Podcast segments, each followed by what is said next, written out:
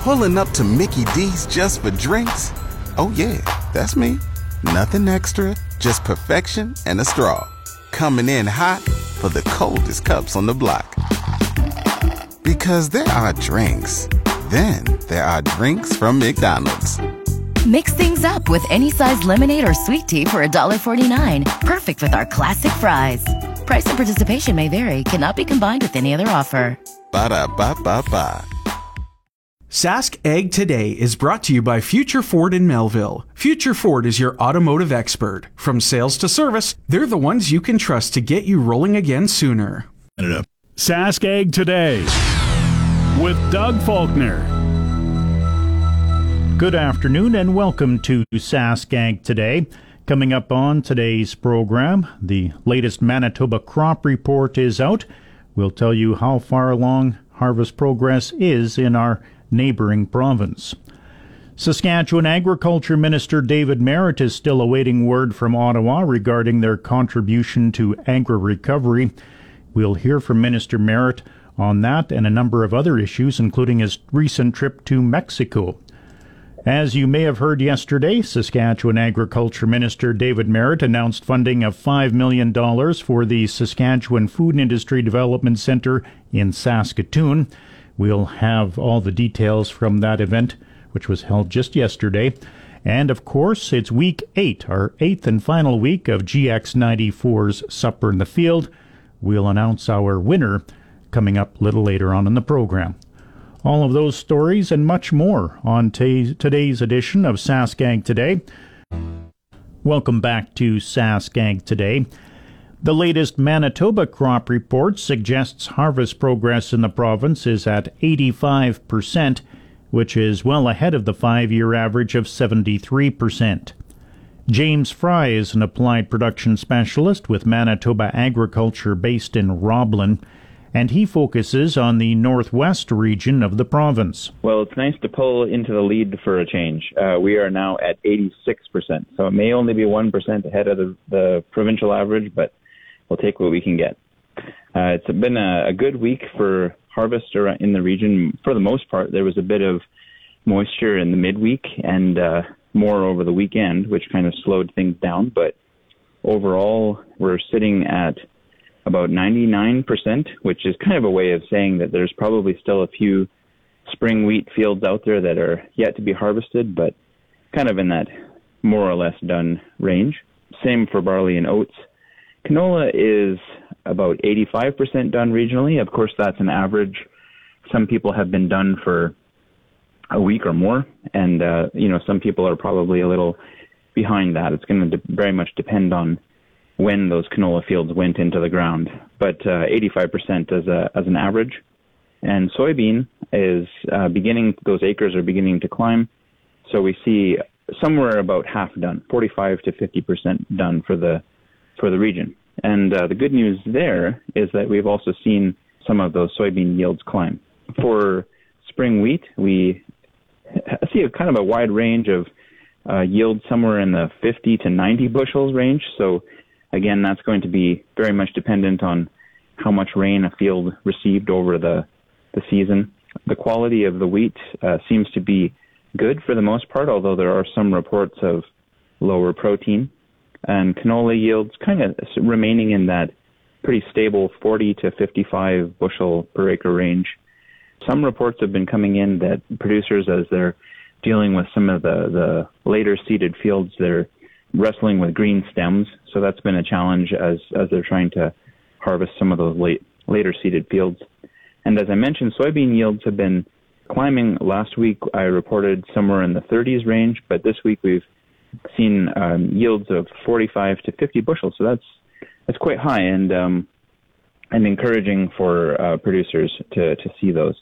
What uh, has not been harvested so far is sitting in that R8 stage. So that basically means it's it's ready to harvest. And I think if we see some drier weather over the next couple days, we'll probably see that percentage of harvested acres climb even further.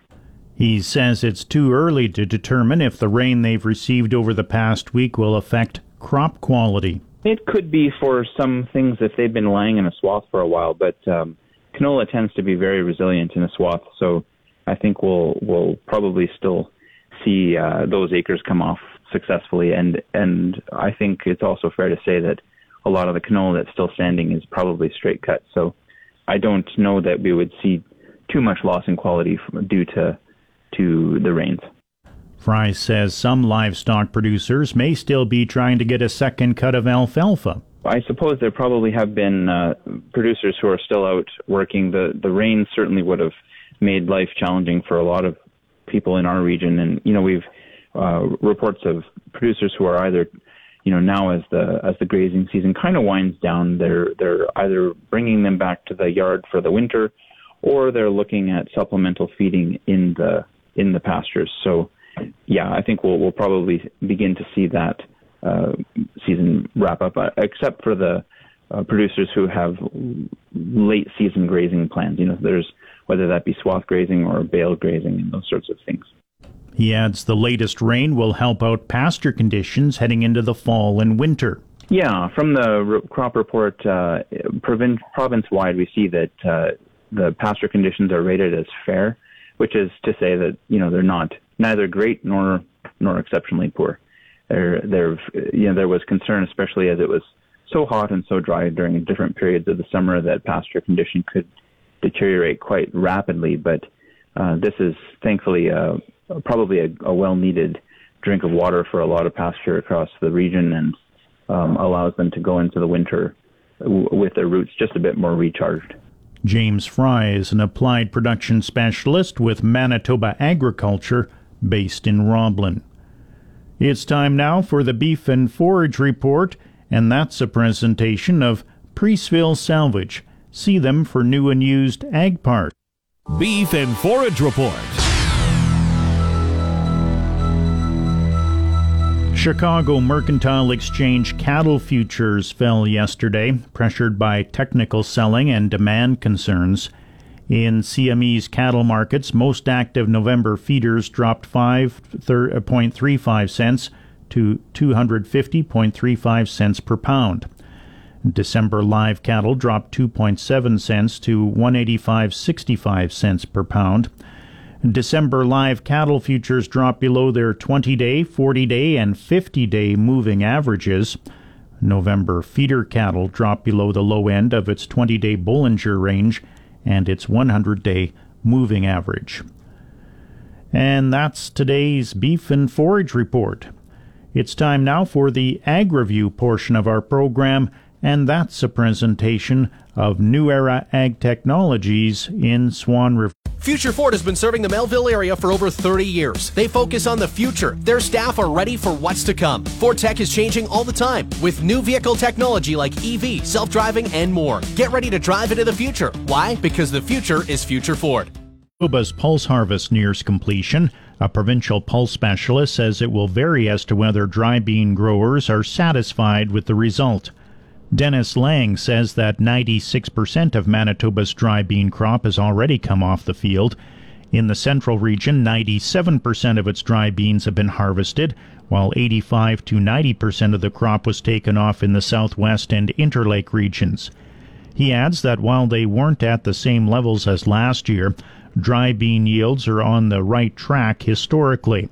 The warmer than normal September with no extended rain delays provided ample opportunity for growers to combine their crops. While the heat added dryness to the beans, it did not negatively affect quality. Ontario's Workplace Safety and Insurance Board says it will review how it handles claims from injured migrant workers after a tribunal found it did not treat a group of those workers appropriately. The group of seasonal agricultural workers went to the tribunal to argue for better compensation after their loss of income benefits maxed out at 12 weeks. The tribunal noted that workplace safety laws made an inappropriate assumption that workers could return to jobs either in Ontario or their home country after three months without considering their actual circumstances, such as whether they had recovered from injury or were capable of finding a job.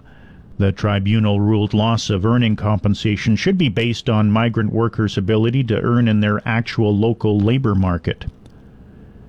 Imports of live birds and unprocessed poultry and eggs from France were barred from Canada effective Sunday, pending a risk assessment of France's duck vaccination program for avian flu. The Canadian Food Inspection Agency announced the temporary ban last Tuesday, following France's move to require mandatory vaccination against highly pathogenic avian flu in ducks raised for meat production starting this month. The CFIA said it has been in close contact with French and European Union officials on the matter since June and received a presentation in July from France on that country's avian flu vaccination plan. France's plan was announced after the European Union passed legislation in March on use of vaccination to mitigate animal disease outbreaks. The French plan requires vaccinations of ducks for meat production. Vaccination of breeder ducks is permitted, but only for birds that will not be exported. The U.S. Department of Agriculture issued its Small Grains 2023 summary on Friday, showing a 10% increase in all wheat production in 2023 of 1.81 billion bushels. While oat production dipped 1% at 57 million bushels, barley output rose 6% at 185 million. U.S. wheat in 2023 saw 49.757 million acres planted, expanding 8.3% from the previous year. Harvested acres came in at 37.272 million, besting 2022 by 5%. Yields increased from 46.5 bushels per acre in 2022 to 48.6 in 2023. Of the country's wheat coming off the fields, 1.248 billion bushels were winter wheat, up 13.1% from 2022. Spring wheat tallied 504.9 million bushels for a 4.6% increase. Durum reaped 59.329 million bushels, down 7.3% from a year ago. Oat acres seeded in 2023 saw a slight decline from 2022 of 1% at 2.555 million. The amount of barley acres seeded in the U.S. rose 4.8% in 2023 at 3.101 million, and the harvested acres grew 4.5% at 2.555 million. The Alberta government has released a plan to help manage the more than 1,400 wild horses that call the province home. The government says it developed the Feral Horse Management Framework to help encourage the wild horses' sustainability while addressing the effect they have on the ecosystem. The plan seeks to reduce the pressures the movement of growing feral horse populations can put on the province's rangeland, wildlife, and livestock. The province says some of the equine management zones in Alberta are facing significant sustainability challenges due to the size of horse populations. And be sure to listen to the latest SaskAg Today podcast. It's brought to you by Future Ford in Melville. Please stay tuned. SaskAg Today will continue right after these messages. Livestock market conditions. U.S. live cattle futures for December closed at 186.02 today. That's up 37. February live cattle closed at 190.37, up 7. November feeder cattle closed at 250.42, that's up 7. January feeder cattle closed at 254.05, down 22. December lean hogs closed at 69.17, up 10. February lean hogs closed at 73.10, up 37. And that's the livestock market conditions. Welcome back to SaskAg Today. I'm Doug Falconer. It's partly cloudy and 12 degrees in the Yorkton Melville region. I'll have your complete weather details coming up at the top of the hour. Saskatchewan Agriculture Minister David Marit is still awaiting word from Ottawa regarding their contribution to agri recovery. In late August, the province announced $70 million toward the program to help producers who were impacted by drought conditions. Marit says the last conversation he had with his federal counterpart, Lawrence MacAulay, He'd hoped to have an answer by the end of September. We encourage the federal government, really urge them to look at this. Our, our producers are anxiously waiting for this. Uh, we've got a lot of producers that had to go and, and, and buy a lot of feed and truck it, or they had to haul their lives to their uh, their herd somewhere. So I'm very hopeful that I hear something uh, before the end of the week that the federal government is in on the program. Marit also commented on the province's agriculture water stewardship policy which is still in the consultation phase until the end of this year. One of the policy's goals is to strike a balance of being resilient against flooding and drought while supporting water quality for human use, agricultural production, industry, and aquatic populations. The Saskatchewan Alliance for Water Sustainability delivered over 2,200 letters to the legislature last week which call for a wetland conservation policy and better enforcement of illegal drainage projects to be included in the stewardship policy.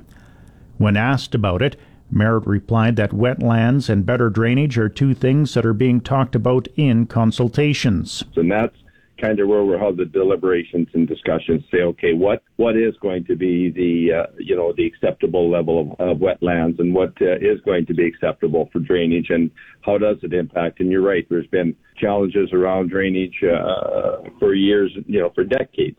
And uh, how do we how do we work with that? And how do we work with landowners? And how do we work with uh, obviously the wetlands side of it as well? So Saskatchewan is well renowned for some of the most pristine uh, wetlands in, in, probably all of North America. So uh, we just have to have that discussion, and we also have to uh, to work together to say, okay, what is acceptable and what isn't. And I think that's the discussion that's going through. And we want to make sure we get this right because there's uh, obviously there's two sides, and we just want to hopefully mitigate that and come through with a policy that really works for everybody. The expe- expectation is to have the stewardship policy in place by next spring. The next topic was his recent trade trip to Mexico City, where Marit led a delegation to expand trade opportunities and promote the province's agriculture and mining sectors.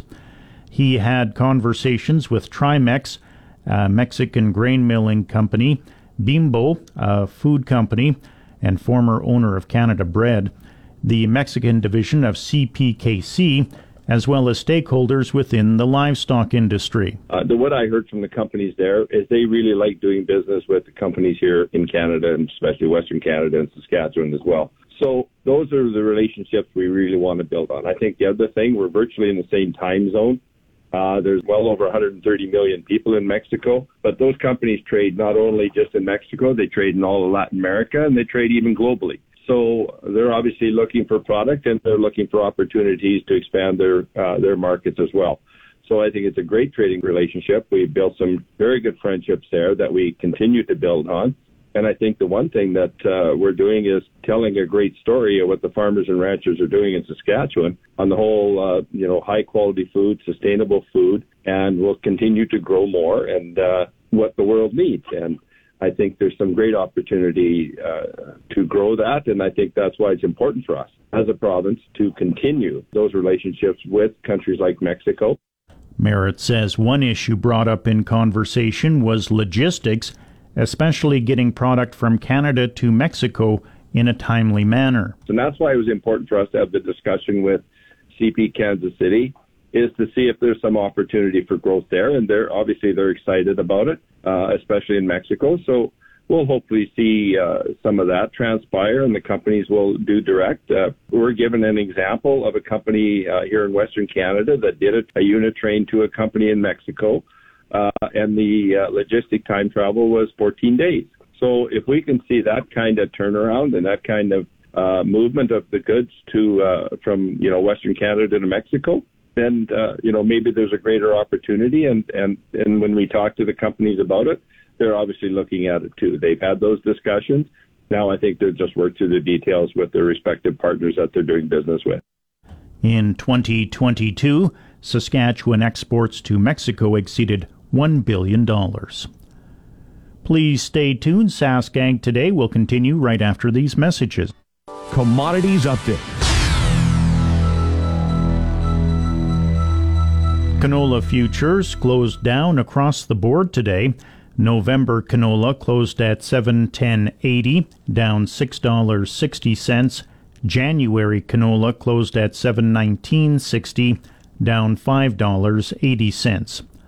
December Minneapolis wheat closed at 711 and 3 quarters, down 13 and 3 quarters of a cent. December Kansas City wheat closed at 666 and a half, down 16 and 3 quarters of a cent. December Chicago wheat closed at 560 per bushel, down 8 and a half cents. December corn closed at 486 per bushel, down one and a half cents. November soybeans closed at 1273 per bushel, up a quarter of a cent.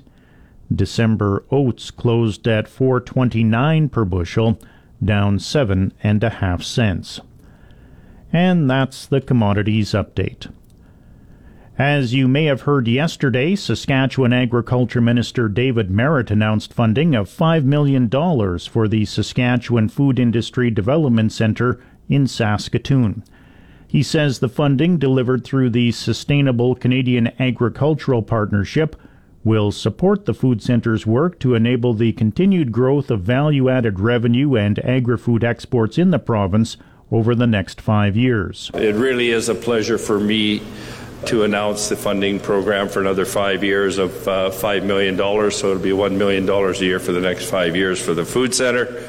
I really do value this facility and the work that it does in everything we're trying to do within government to uh, create more value added processing and I also want to recognize all those uh, entrepreneurs that have the thought and idea of uh, something they want to to develop uh, on the food side, whatever the case may be. And I've happened to have met a lot of those young entrepreneurs have gone on to really establish themselves in the value chain in the food processing uh, industry as well. So but it really speaks well of everything we're doing here in this province in the whole sustainability agriculture piece. When you look at our primary agriculture, whether through crops, livestock, all of it, we are becoming world known and uh, very well recognized within the food industry from the processing side globally on not only what we grow here, how we grow it, but also now looking at opportunities on, on the value added chain.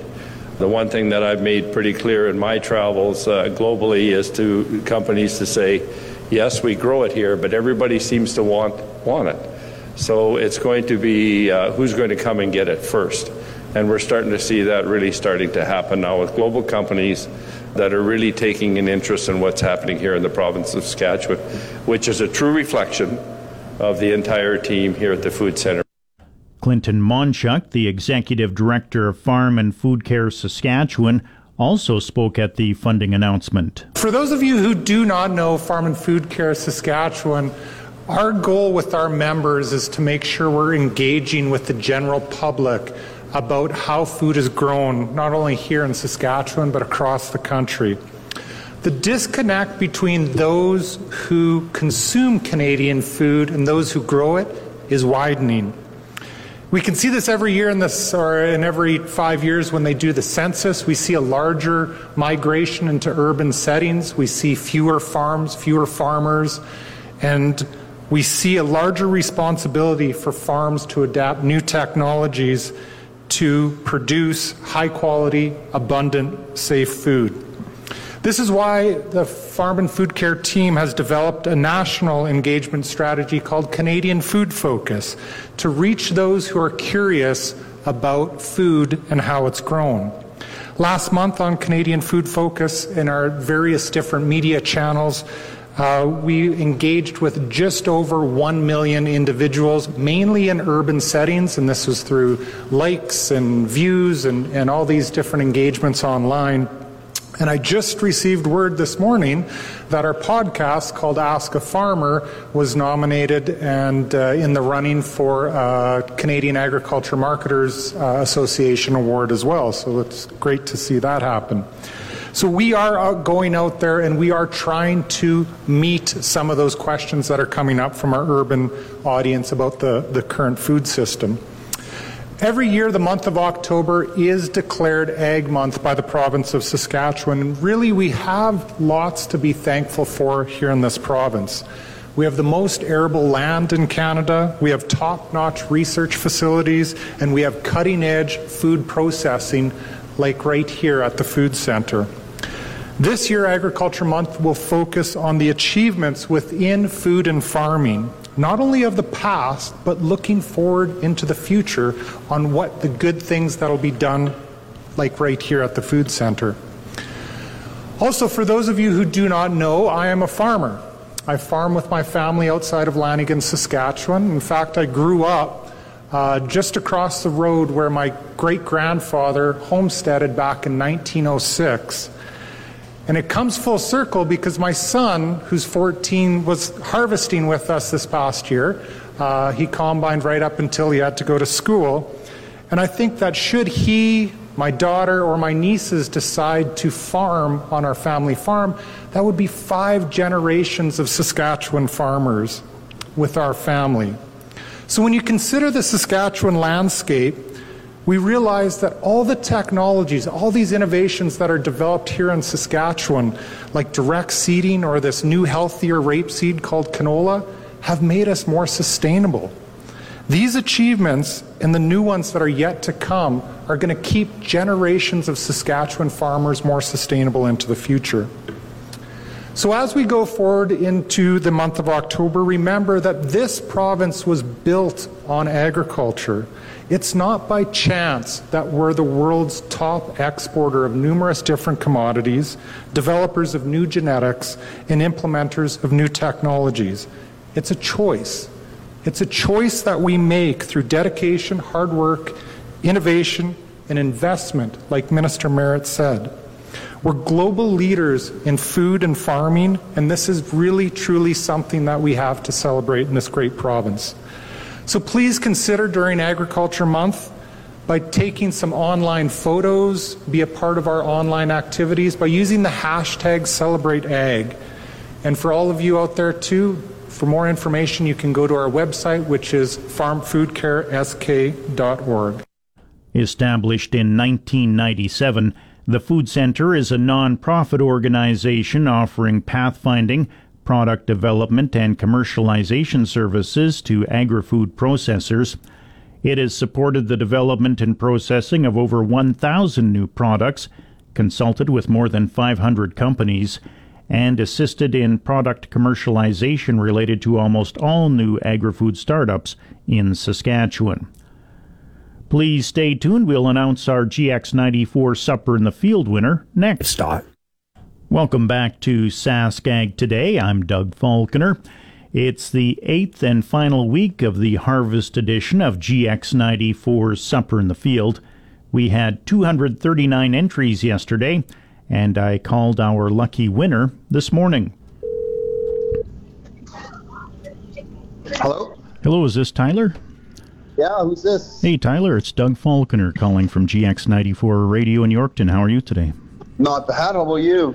Good. The sun's shining. Hopefully, it'll dry up enough we can start combining out there again. Well, up, up here in Sturgis, unfortunately, it's not shining yet, but hopefully, pretty soon it will be. Okay. Well, hey, the reason I'm calling is we drew your name for supper in the field. Oh, really? Yeah. Awesome.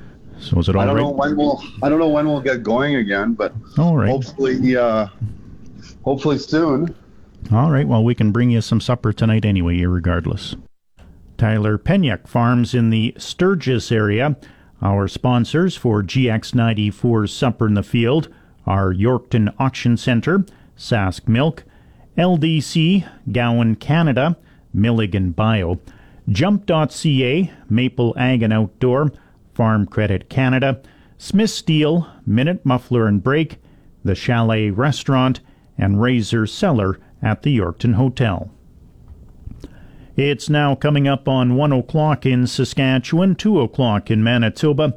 Time to check the GX94 precision weather forecast for the Quill Lakes, Hudson Bay, Swan River, Broadview, Moosomin, Indian Head, and Yorkton, Melville, Roblin, Russell regions today. Mainly cloudy with a 40% chance of spotty showers, winds west at 15 to 30, and a high of 12 degrees. For tonight, a 90% chance of rain, winds northwest at 20 to 35, and a low of 5. For tomorrow, a 50% chance of spotty showers, winds northwest at 20 to 40, a high of 7, an overnight low of plus 1. For Friday, sunny, winds northwest at 15 to 25, and a high of just 6. For Saturday, partly to mainly sunny, a high of 17, and Sunday, sunny, a high of 15. In the Pas, it's 9 degrees. Swan River and Roblin are at 11. Dauphin and Shoal Lake Russell, 13. Brandon, 14. Regina and Hudson Bay reporting in at 9, Saskatoon Indian Head 11, Broadview Moosomin 12, Wynyard Wadena Kelvington 10. The Yorkton Melville region has a cloudy sky, a west wind at 13 kilometers an hour. 64% is the relative humidity. The temperature is 12 degrees. That's your agriculture weather, and that'll do it for Sask Ag Today for today. Be sure to tune in again tomorrow at 12:15 Saskatchewan time for another edition of the program. It's time now for the news and sports headlines. Sask Ag Today has been brought to you by Future Ford in Melville. Future Ford is your automotive expert. From sales to service, they're the ones you can trust to get you rolling again sooner.